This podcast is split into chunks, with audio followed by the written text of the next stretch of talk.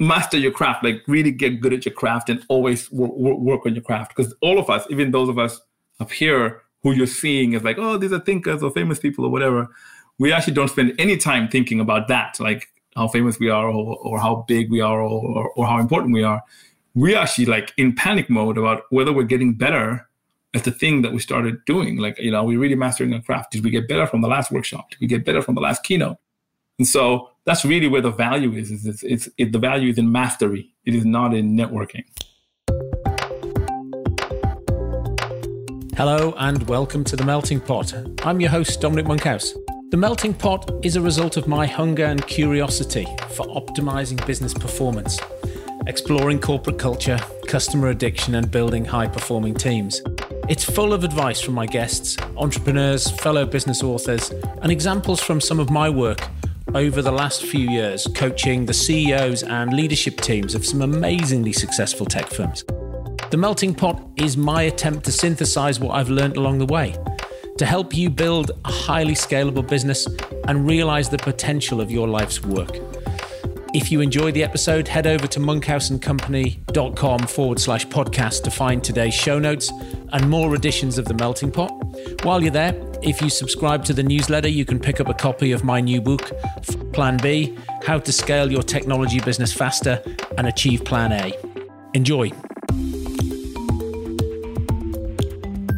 Hello, today I'm talking to Tendayi Viki, another guest who has been recognized by Thinkers 50 as one of the world's foremost business strategic thinkers.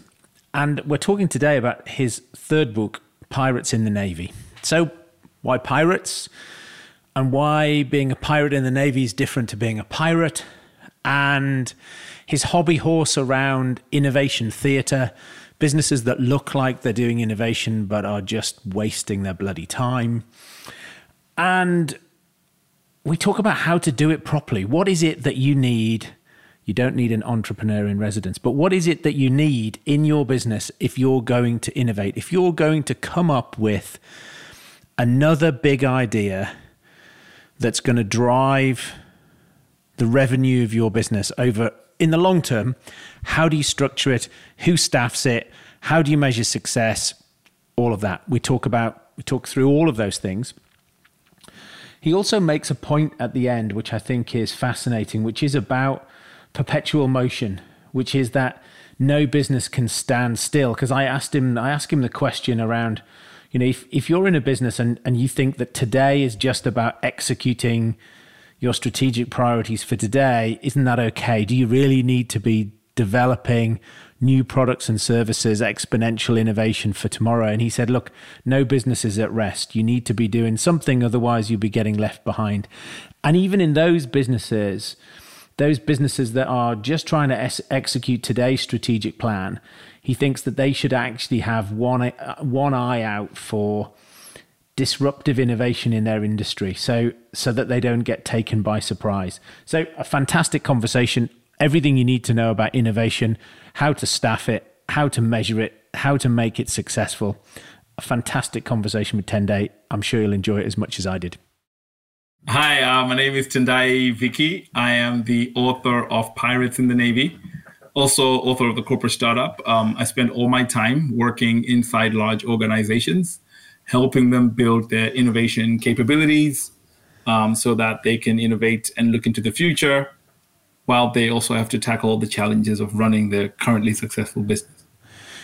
And I, an innovation comes up with clients of mine all of the time. So I, I can't see you being out of work anytime soon because it's that people people want to do two things where they want to do two contrict, contradictory things at the same time. They want to work on the existing business and they want to put themselves out of business at the same time and and that's really hard. It's really hard for it intellectually you can get you can get your head around why that makes sense and you can read somebody's book or you can read a white paper and then you go and try and do it and it just seems that businesses suck at it yeah because again you know as soon as you as soon as you walk through the door like you walk through the door with the really positive intentions and as soon as you get in the building if you're a leader the first thing that shows up at your de- desk is a problem that's happening in the core business. And before you know it, your day has been occupied by this meeting, this call, investors, oh, financial problem here, optimization problem there, we're getting sued by X. And then you go home. And tomorrow you repeat the same process. So unless you're like actually deliberately blocking off the time to intentionally drive innovation, it's it, it's hard. So uh, why why pirates? Why is that an inspiration for the story? All right, yeah. So so so it's interesting, right? I think the title of my book is a bit is a bit of clickbait, you know, in this new clickbait society. So people will probably go to my book thinking, "Oh, great! I'm gonna go to this book and learn how to be a pirate." And then as soon as they read like the first four or five chapters, they'll learn that you're not learning to be a pirate. You're learning to be a pirate in the Navy, which is a distinct thing that's separate from being a typical pirate, right? And so um, that's why the title is Pirate in the Navy. But the pirates thing is what really probably will will, will, will, will actually draw people and the battle is is simply this, right? You know, like how entrepreneurs have become really famous, like Mark Zuckerberg is famous, and you know Steve Jobs, and I, I, I have a philosophy that Apple succeeded in spite of Steve Jobs, not because of Steve Jobs. Uh-huh. But that's a conversation for another day. but it's this notion that that um, that entrepreneurship is brash, buccaneering, pirates, right? Steve Jobs said it's better to be a pirate than to join the Navy. This of swashbuckling, buccaneering, you know, take no, forget about Plan B, right? Start your book, right? It's it's it, that's the that's, that's the kind of like entrepreneurial spirit that you that you have to take with you, and that's and I, and I think that's fair if you're an entrepreneur but there's also aspects of entrepreneurship that are really powerful, like being innovative, being inventive, being creative, really thinking about the future, seeing things that other people can't see, and taking creative directions to try and solve those problems. So, what I try and do is I try to make a distinction between those two things. There's the one part which is your creative, innovative, breakthrough idea generating, inventive personality. And then there's the brash, swashbuckling, crazy, disruptive person. And I try and say to innovators, if you're going to learn anything from entrepreneurs, please only take the creative, innovative, breakthrough idea part and leave behind the swashbuckling, disruptive, abrasive personality because the superpower of a corporate innovator is the ability to innovate really, really well and really be inventive and really see the future and drive a really powerful vision, but have sufficient political acumen that you can build good relationships inside the company to drive yourself towards success. And that's what distinguishes a corporate innovator from a typical entrepreneur. And that's wh- how you become a pirate in the name.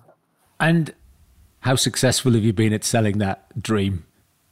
At selling that dream? Yeah. So I remember once I was giving a keynote at a, at a conference in, I think it was Norway.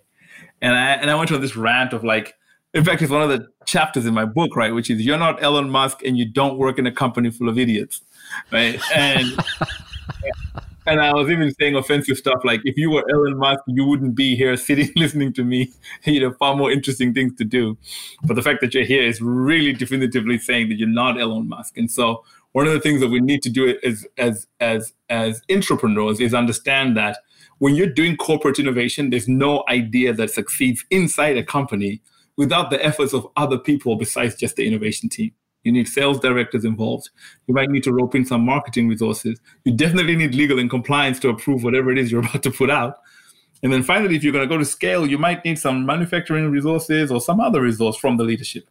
So if you're already like walking around insulting everyone and acting as if you you sort of run the world, people are just going to be like rooting for you to fail. So when the time comes to get you know the investment you need people are going to go no we don't do that here. And then and, and and then you're stuck. And that's where a lot of corporate entrepreneurs are sitting right now. They're stuck with great ideas that nobody wants to invest in because they haven't been able to build that bridge.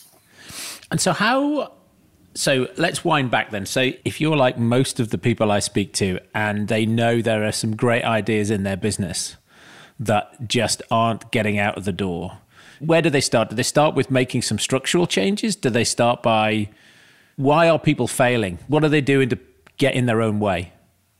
So, I mean, let's let's go back even further, right? I mean, the story I like to tell is that like corporate entrepreneurs always want to act like they're going up against Darth Vader, who's the mother company, right? They, they want to act like they're like these heroes that are fighting all these MBAs that don't know what they're doing. But actually, part of the fundamental problem we have is not just that the corporation itself has problems culturally in terms of dealing with innovation, but we also have a problem of entrepreneurs themselves not actually knowing what they're doing, like actually sucking at their job, like they're gonna suck at being innovative. And so the fact that it's not, that, it's like, not, it's not, it's not much of a rebellion. It's just a, co- it's, a couple, it's, like it's, it's a couple of guys in a pub thinking they're having a rebellion. It, it is, it is literally the the the um the, the, the bonfire night thing that happened in England, where the guys were just like found out before the thing went off. That's exactly what corporate innovation is like. It's like, oh yeah, we're gonna like disrupt this company, etc., etc. And then they walk around like offending people, and then in the end, like when they're ready to launch, nothing happens. Yeah, because it's, it's like, discovered and they were made to walk the plank like pirates. It's like a it's like a Monty Python version of Star Wars. Yeah, and it's mostly because people are invested in in innovation theater and not real innovation. And what, what do we mean when we say innovation theater? We mean like people are engaging in behaviors that look like innovation. So they have sticky notes, they have football tables, they have whiteboard, they're having idea competition and idea jams. And then like nothing of value comes up after that. The fundamental role of innovation is value creation. It is not generating ideas right creativity is about generating ideas but once you have like your creative ideas generated the fundamental goal is to transform those creative ideas into businesses that create value. There's no so, val- there's no value in the idea. I mean that's whenever you go and talk no, to whenever i go and talk to venture capitalists who are looking to invest in startups they're like ideas right. millions of ideas. What we need is teams that can turn that idea into something valuable and that, that's investable exactly. And so the so when these teams are in innovation labs, they're not even like really authentically involved in doing that kind of work. They're not testing their business models. They're not checking whether there's value for, for you know for for customers. They're having like events and stuff and having external speakers talk about culture, but they're not really focused on, on building businesses or, or, or building value. Not only that, right? Like if you're working in a corporate environment, one of the things that will make your business succeed is this ability to, leverage the resources in your company to launch it out to the market. So part of the work is not just making sure you're making something that works for customers. Another part is making sure you're working on something that the business will want to scale. So you need to build relationships. And so a lot of innovation teams have really great ideas, but there's no strategic alignment between what they're working on and what the company wants to really focus on in terms of innovation. And so those ideas end up just sitting again even if they even if they could potentially be successful. And so there's all these broken behaviors that sort of entrepreneurs are involved in. They're kind of getting in their own way, even if they have the best intentions, you know. Well, and you just have to look back in history for some fantastic examples of that. You know, the um, AT&T Labs developed the fax hmm. machine, mm. but decided not to market it because they thought it would reduce the number of voice minutes so they canned it, and, and, then and then and then it was sort of reinvented by the Japanese, or or of course you know Steve Jobs went to Menlo Park and saw. Mm, the, the, mouse yes, and the graphical yeah. user interface and and yeah, and, yeah, and, on, and on, yeah. Yeah. So, so those ones are interesting challenges because those are challenges around the corporate leadership not knowing what to do with the inventions that have happened inside their organization. So that's something that often happens. But here, in this case, there's also a bit of that, which is the entrepreneurs themselves not knowing how to move their organization towards these ideas and how to take them, like not knowing how to have a conversation. So it's like people from two different countries, you know, like we're from the innovation lab and you're from the mothership, and we don't know how to collaborate with, with each other. And so, you know, entrepreneurs that are able to build those bridges to, to the core business are much more likely to actually leverage, you know, that success and and and do well. And so that's that's about picking. That's about the corporate picking the entrepreneurs they invest in. What what what should they be looking for? What's the sort of yeah, C- so, CV, so, CV of a successful entrepreneur look like?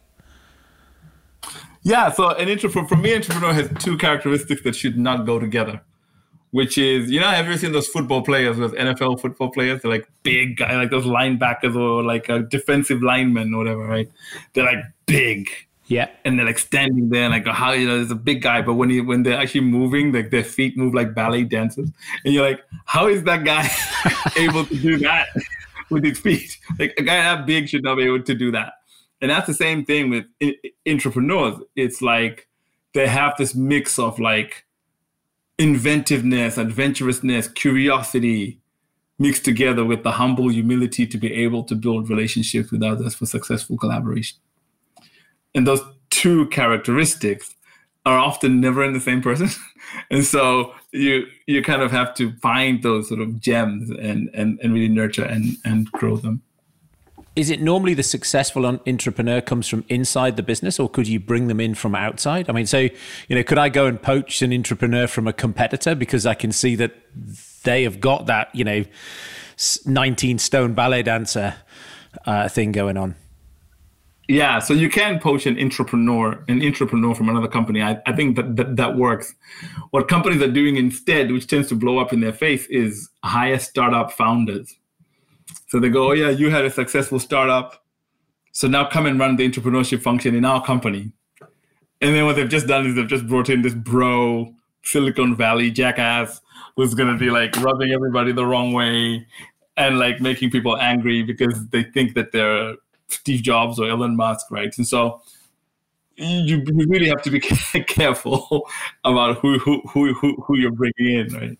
Well, and not only that, but the the the startup it's it's weird because you've you've said our what we really need is we need somebody to come in and build a process around how we do innovation, and mm. the the startup founder of a successful startup, you know, is is I don't know the five percent of people who didn't get culled out through the process, and they ended up with right. a successful startup.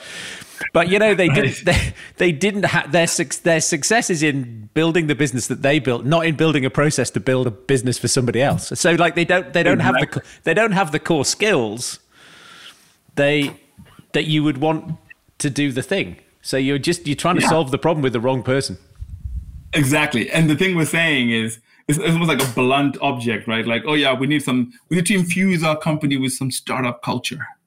So let's go get some startup guys in here. It's like, yeah, but what you want to infuse in your company in terms of startup culture, you have to be specific about the things you want. You can't just take everything wholesale. You have to say, we want to be able to generate a whole ton of ideas. We want to be able to invest a little bit in teams that allow them to test those ideas.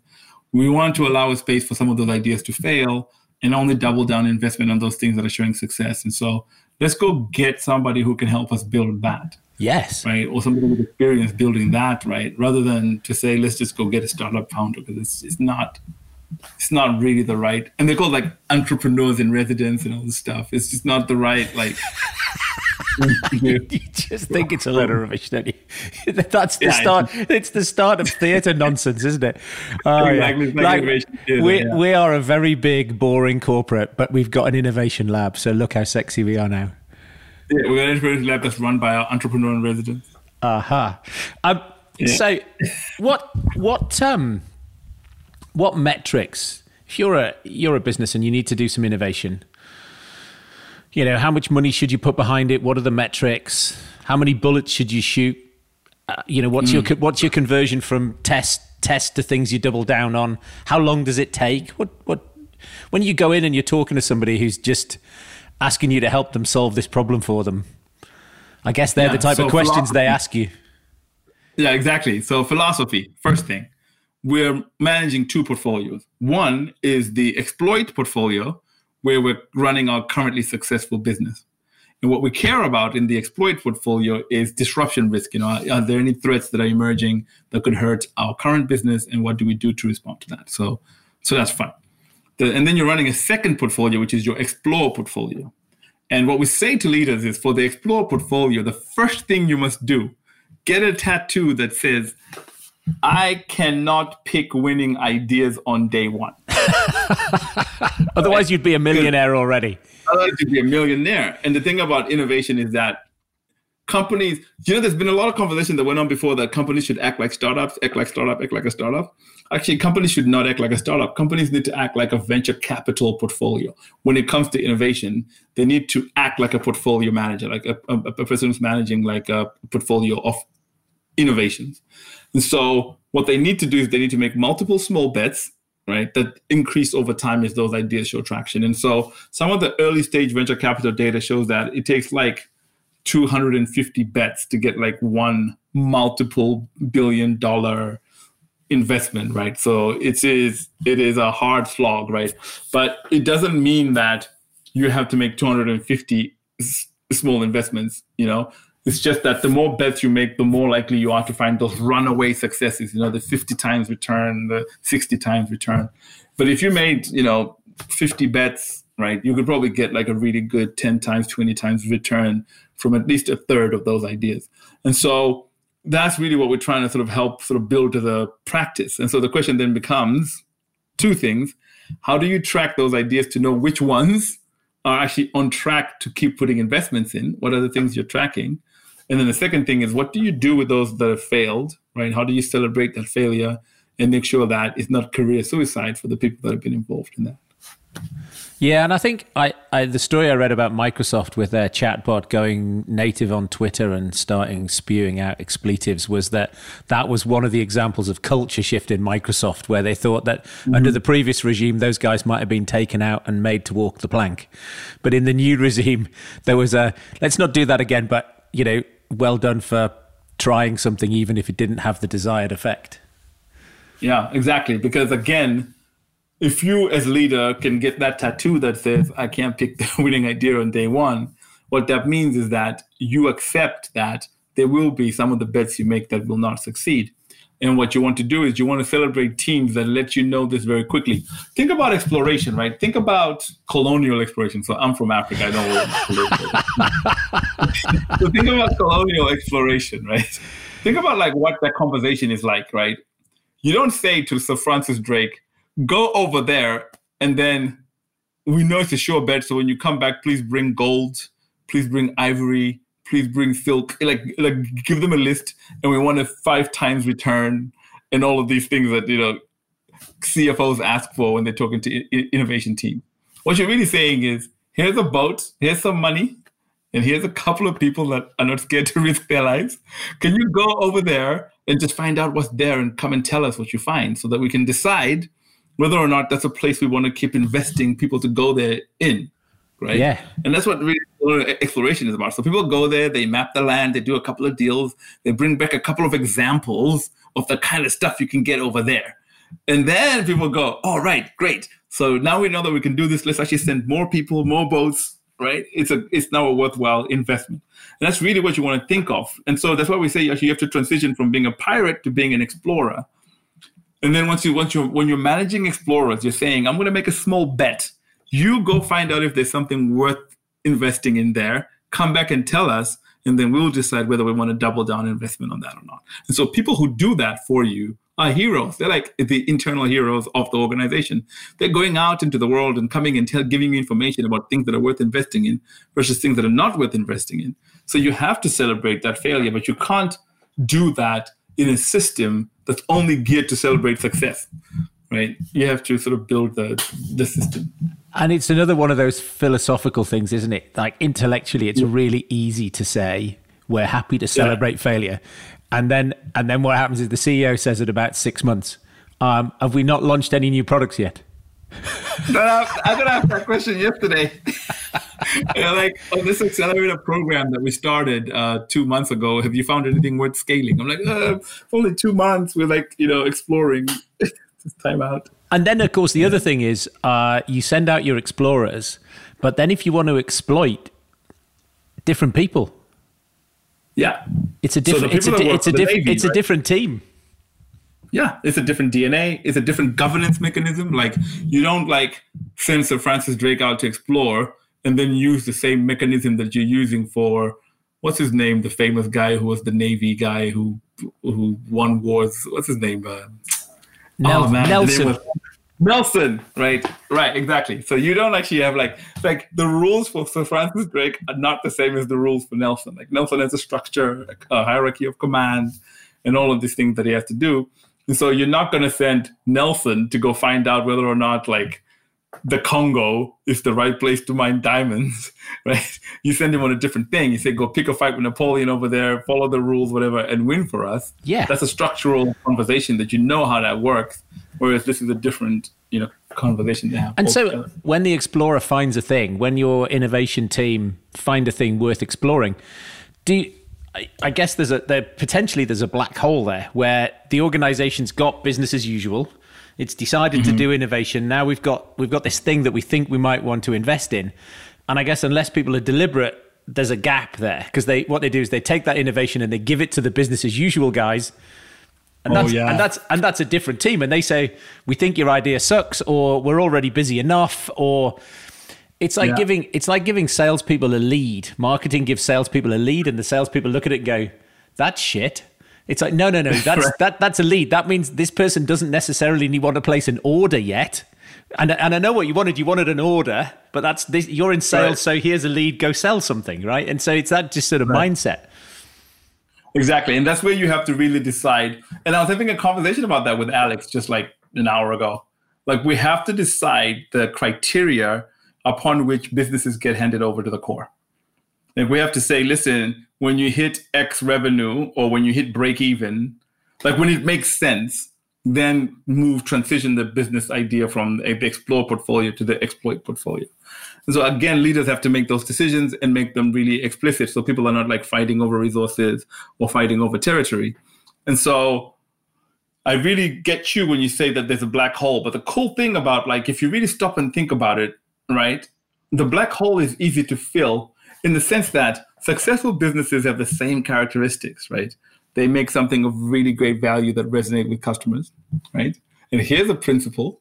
Customers are willing to pay more for the business than it costs to make it with the product. Right? There's an interesting one. And you've figured out the right channel to reach customers, right? So that you can repeatedly you can repeatedly, you know, learn uh, earn from them, right?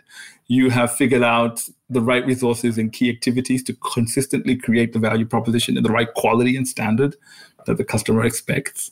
You've got the right key partners in the ecosystem from logistics or you know even product creation that you need to create this. So all of these are just the standard questions, right? And so if we just track our metrics or, along those dimensions, we can tell which business is getting close to being successful versus which one isn't.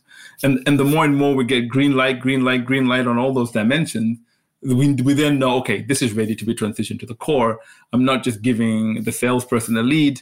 I'm actually giving them something that's actually working. So it's something that goes into that leader's business as an additional thing to the P&L, like more revenue, more value, rather than, oh man, I'm going to have to pay all these people, but their idea hasn't even started generating revenue yet. So actually, I'm taking a hit at the P&L level. I don't want to take this on, right? And so those are real conversations that, that you can have inside. And so that's one of your criteria, is it that it's uh, break even before it goes over to the core business? It's not my criteria, right? I mean, it's a, it's it's it's it's a it's a thought, Right. that I have. Like break even might be a criteria. Some people don't want break even; they want actually something that's actually showing traction. And then some businesses are like, no, no, no, it's sufficient that you hit X milestone, and then we can take it and solve the growth problems. And so businesses can decide, you know, what they want to take on, especially if it's something important to them. I think what really matters is the strategic conversation. What you don't want to do, which is what entrepreneurs do, is they go and hide in their labs and they work on something and nobody in the business knows what they're working on. And then when they feel they're ready to scale, they come back and go, ta-da! You know, you haven't heard from us in the last two years. Guess what? We have 4,000 customers already on this application, et cetera, et cetera. Now you want to scale it. And people are just like, what? What are you talking about? Like, where have you been? Like, who are you? And so, what you really want to be doing is building those relationships, right? Step by step. While you're working on your idea, you're also figuring out where that idea might sit if it succeeds internally. And what? Um, who's done it? Who does it well?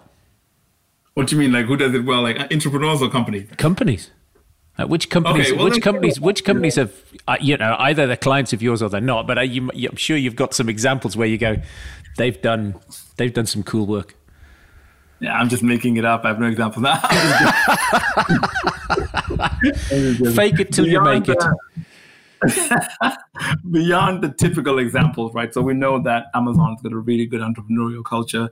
They're led by an entrepreneurial CEO who was the founder. And so they're running multiple experiments all the time. Not only are they improving their current platform, but they're constantly exploring new business ideas that, that, that, that can scale. And then one of my favorite examples, more recent examples, is, a, is the Chinese insurance company Ping An, founded by Peter Ma, right? And it's really it's really interesting well, what he did there, right? Was he decided that he was going to try and transition the company from being just uh, an insurance finance company to like a technology company. And so rather than drive innovation himself, he appointed a co-CEO named Jessica Tan. and she became the company's chief entrepreneur. And her job was just to drive innovation. So they created an innovation portfolio, right? And like for example, one of the things, one of the platforms they have is like the world's largest online platform for like uh, connecting doctors and clinics and and, and and kind of patients. It's called the Good Doctor. It's like the world's largest sort of online platform for that. They created that. And what that allowed them to do, they were they were like grew in like five distinct business areas, and that allowed them to move from like 400 and something on, on Forbes into like the top 20, right? Just in terms of like revenue growth, driven by top line creation of new businesses, because the founder of the company decided that he needed to create a distinct part of his business whose job was just to work on creating new businesses and appointed a co-CEO to, to, to actually drive that. And, and it's it's really in, it's it's interesting at a much smaller scale. I think about the clients that I work with where innovation hasn't worked, and it's because it hasn't. The resource allocation decisions haven't been made by the CEO. They've tried to have innovation as somebody else's job in yes. in the executive team in in business as usual and yeah. and and and there what you've said is the CEO is deliberately taking resources away from the core business and putting them somewhere else and saying, mm-hmm. "Get me a mm-hmm. get me a return on this." Yeah, and so that and, and that's my experience, which is the head of innovation reports to the senior vice president of marketing, who reports to the chief marketing officer, who reports to the CEO. And so, like this person is four layers in. They they meet the CEO once every two years. Like that's how much the CEO knows they exist.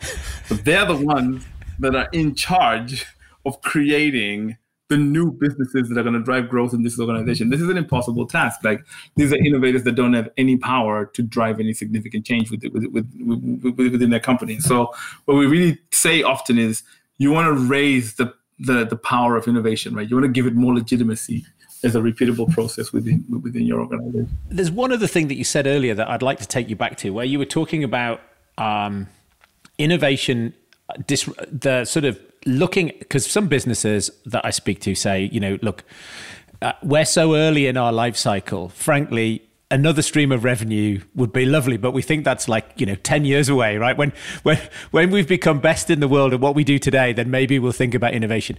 But you said right. you said that one of the things that should be on their horizon is looking out for disruptions to their core business. Mm. And so, mm. how do you mm. how do you think about helping an organization? Structure that f- sort of forward looking or, or looking because as human beings we're terrible at looking for exponential trends. We we look at it we assume it's linear and even even at the beginning an exponential trend is is really difficult to differentiate between linear change. So we think it won't be a big problem for a long time then all of a sudden bang. And you know we're we're overtaken by our print photography business is overtaken by digital photography you know and and we're out of business yeah. So, I, I, and I love exactly what you said because Rita McGrath, in her book "Seeing Around Corners," she talks about she gives this quote from Ernest Hemingway's. Um, I, I can't I can't remember the title of, of the book now, but inside that book, a, a person is asked, "How did you go bankrupt?" And he says, "I went bankrupt two ways: gradually, then suddenly." Right? so this, this, sort of gradually then suddenly thing is how d- disruption happens. And so the question is, how do you pick up the early signals that your business is under threat? And so, as Strategyzer the way I work, we've created this sort of disruptive uh, disruption risk assessment. So we can take your business through a whole series of questions, right? What are the trends looking like, right? Are your customers locked in? Are they are they are they do you is there high switching costs? Like is it costly for customers to switch from you to a competitor? Or, you know, look into that. Look into your channels, your relationships with key partners, and see if any of those are like under under threat of disruption. And we've got like various criteria that, that can help people decide that. And then after that, you can really see a, like a clear point of view of like where the potential threats to your business model actually uh, uh underlie. And then we say, okay, great, let's now generate ideas about how we can innovate around those things and then we generate those ideas and then we start trying, trying to implement them. you know, it's just, so. you know, you were talking earlier like about people being, I don't know, crap at things or about it being theatre. I was, I, I was speaking, yeah. to, I was speaking to somebody the other day about their business model, right. and and just the, the conversation jumps back into my mind because they were talking about how they'd come up with their business model to d- disrupt their industry. Um, and they're not disrupting their industry at all. But what they have done is they've deliberately taken away all of the things that might be you know, give them some competitive advantage. So, you know, they've sort of said, oh, it, we don't do long term contracts, we do short term contracts. And, uh, you know, we've made it easy for people to switch because we want it to be a thing that you can switch from us. Uh, uh that's why people would move to us. That's why people will move to us. And I said, but, but people aren't moving to you. Um, and you know you're not disrupting the industry so what you've done is you've just made it really easy for people to leave and so yeah. so again it's I, I think that whole looking at your business model and saying is this weakness in your business model really driving growth for your business mm. or is it just undermining your long-term viability? Exactly. And another thing is you know i often say to people like listen disruption is like fight club right? And what's the number one rule of fight club? You never talk about fight club. So when, when you are walking around going you're disrupting an industry it's highly likely that you're not. Because disruption is a specific thing right? Disruption is when an innovator or a small company or maybe even a large company starts doing something that other people in the industry would dismiss as stupid like we would never do that. Like, why would we go for that customer segment? They, they don't, you, you don't make any money doing that. What? You mean you're going to make a lower quality product than the high standard we have, and you think you're going to succeed? Like, you do things that the incumbents would actually dis- dismiss. And then we say that disruption has actually happened when the customers of the incumbent start moving to your business.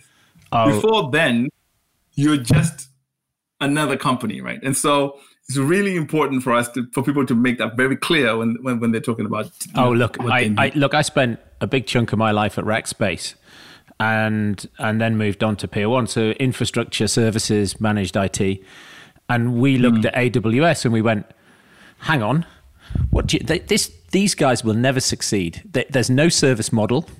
Uh, you can't when it when it falls over, you can't ring anybody up.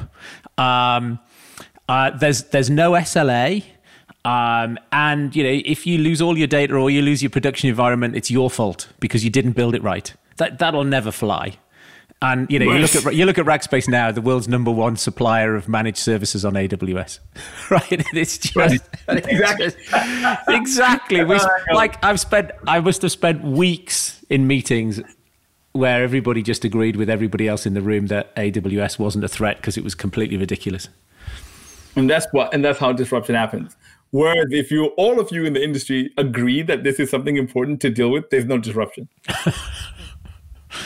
right. Oh, very so good. That's, that's really how to think about it, right? Um. So look, uh, just what is it that you now know that you wish you'd known earlier?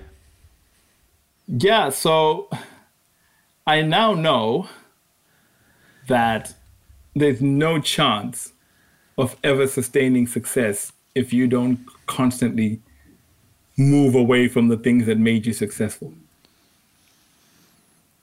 Over what? Do you have a time? Do you have a time frame for that? Is it? Uh, or is it just? Or is it? Has he just got to? It's got to be a perpetual motion thing. It's got to be. You you have to stay in perpetual motion. And what I, I didn't realize that earlier on in my career, I thought that my job was to get to a certain pinnacle and then maintain myself at that pinnacle. But actually, what I'm learning is that the human condition is to we have a te- humans have a tendency towards complacency and and the seeking of predictability. And that tendency is actually our achilles heel right? It's the reason why there's so many things that rise and fall and rise and fall and rise and fall and very few things that rise and rise and rise and rise and rise and rise. And so that's really like what i wish i knew earlier because i'm sure I could have leveraged that knowledge a little better when I when I had more energy. it's like now, now I'm like 46. I'm tired. I'm gray. Now I know completely useless knowledge. I teach uh, children. Like, but that's but that's yeah. experience. You can't teach yeah. experience. Yes. You can tell people yeah. stuff, but they they just don't believe you. Um, yeah, I mean, I didn't believe it, right? So, yeah, but now I do. Um, and you've got uh, we mentioned uh, you've got three books: corporate startup, um, lean, the lean product life cycle. Yeah, and then pirates in the navy. And the pirates um, in the navy, yes. Um, and uh, audiobook coming soon. The audio, Yes. the audio, the audio version of Pirates in the Navy for for people. For, well, we were talking. We were just talking before we started recording. We've both got that that stack of shame. Uh, Yeah, the, the the, of shame. the physical Which we book, the physical books we bought but haven't started. Um, what uh, what other business books have you picked up uh, along the way that you think other people should read around the subject of innovation, or even more broadly? I think that one of my favorite books, and and this has stuck with me for a while now, is Originals by Adam Grant. Oh yeah, yeah. Yeah, I think that's a really fantastic book because in, in Originals, Adam Grant really talks about how the creative process works. And one of my favorite things in there is he, he talks about how like the best way to have good ideas is to have loads of ideas, which speaks to this concept of you can't pick winning ideas on, on, on day one. And he talks about how we know a handful of Shakespeare's plays, like we know them, like Romeo and Juliet, etc. We also know like only a handful of like Mozart's, you know, classical song. But actually, when you look at the product, the level of productivity they had, like Mozart wrote 500 pieces, Shakespeare wrote, you know, close to 100 sonnets, plays, etc. So in that process of like creating and creating and creating and creating and creating, that's the only time you can produce something of value. You can't. It's like those people that tell like you know celebrities or whatever pop stars go to the studio and make me a number one hit. you know, like there's no chance, right? You have to for a celebrity to make your number one hit, they have to record maybe like 15, 20 songs, and then from amongst those choose the one. So you know, if you want an album full of hits, you might have to record like 200 songs. So it is it is that kind of creative process and an understanding that that's what it takes what it does is it stops people from having this writer's block experience right this thing that you need to get things right before you let them go out into the world and rather it frees you up to just like do stuff Yeah. and then like only in the knowledge that only like three or four of the things you do are actually going to end up being of, of, of, of, of value to anyone okay. What else? What else you got? Another book? Oh, yeah, that's yeah. it, Look, I, no, no. I'm after. what? Yeah, give me another one. I only have one. All right, so let me tell you another one. Sorry. Okay, so another one that I like is Cal Newport's um, "So Good They Can't Ignore You." Have you ever heard that one? No, I haven't. I've read his other book, Right, yeah. the uh, Deep Work, but I haven't read. Uh, I haven't Deep read work. His first book or second book. His first book is "So Good They Can't Ignore You," and it talks about how like you know how like people who like they ask you like how do I get into the movie business or how do I get into the into the consulting gigs or or, or, or, or, whatever, and what they're hoping you tell them is like. First, you need to meet the like like like networking ideas. Join LinkedIn, meet this person, and meet that person, etc., cetera, etc. Cetera. What I like about Cal Newport's book is that it, it says people to focus on the craft get so good at the craft that people can't ignore you. And then that just like it stops you from having to go to dinners and stuff. You can just like focus on your craft, you know. Because I think the worst thing is like, I think the worst thing you can do, and that's happening to me a little bit. So I don't want to be like proud, right? I don't want to be condescending in, in a sense. That's, that's not my goal. But nowadays, because I have a book out and stuff like that, I get these emails from like young people who are like, hey Tendayi, um, I'm just starting out with this, this, that. Uh, can I can I like get on a 30 minute call with you on Zoom so I can show you what I'm doing, etc. Right? And it's like that's hard. Like like the people who are busy, the people who are important enough for you to want to talk to are too busy to give you the time. And that's the dilemma of trying to come up in the world is that the people who are who you really want to get their attention are often too busy to give you the time. So the question becomes how do you get their attention? And I prefer people who lead with craft. Like I prefer people that I I have to seek out because they're so good. Like I saw something they did and it was so good that I have to find this person. And the, and the conversation becomes different to somebody I don't know coming out of the blue and saying, "Can I? Can I? Can we? Can we? Can we grab a coffee?" And I remember my wife lecturing me about that, saying, "Don't be so proud, meet people." And so I listened to her, and I went for some of those coffee meetings, and I wanted to shoot myself because it was not what I wanted to spend my time doing. It was people that are unprepared. They don't. They're not ready for showtime. What they're trying to do is to see if they can build a relationship so you can help them with something. And so, you know, master your craft, like really get good at your craft and always work, work on your craft. Because all of us, even those of us up here who you're seeing is like, oh, these are thinkers or famous people or whatever, we actually don't spend any time thinking about that, like how famous we are or, or how big we are or, or, how important we are. We're actually like in panic mode about whether we're getting better at the thing that we started doing. Like, you know, we're really mastering our craft. Did we get better from the last workshop? Did we get better from the last keynote? And so that's really where the value is. is it's, it's it, the value is in mastery. It is not in networking.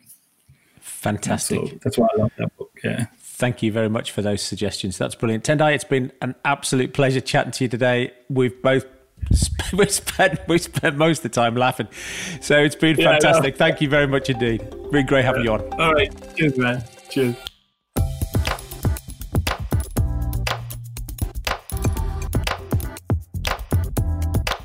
Thank you for listening. I hope you enjoyed that as much as I did. If you'd be kind enough to leave a review, it will really help other like minded entrepreneurs find this podcast and grow our community.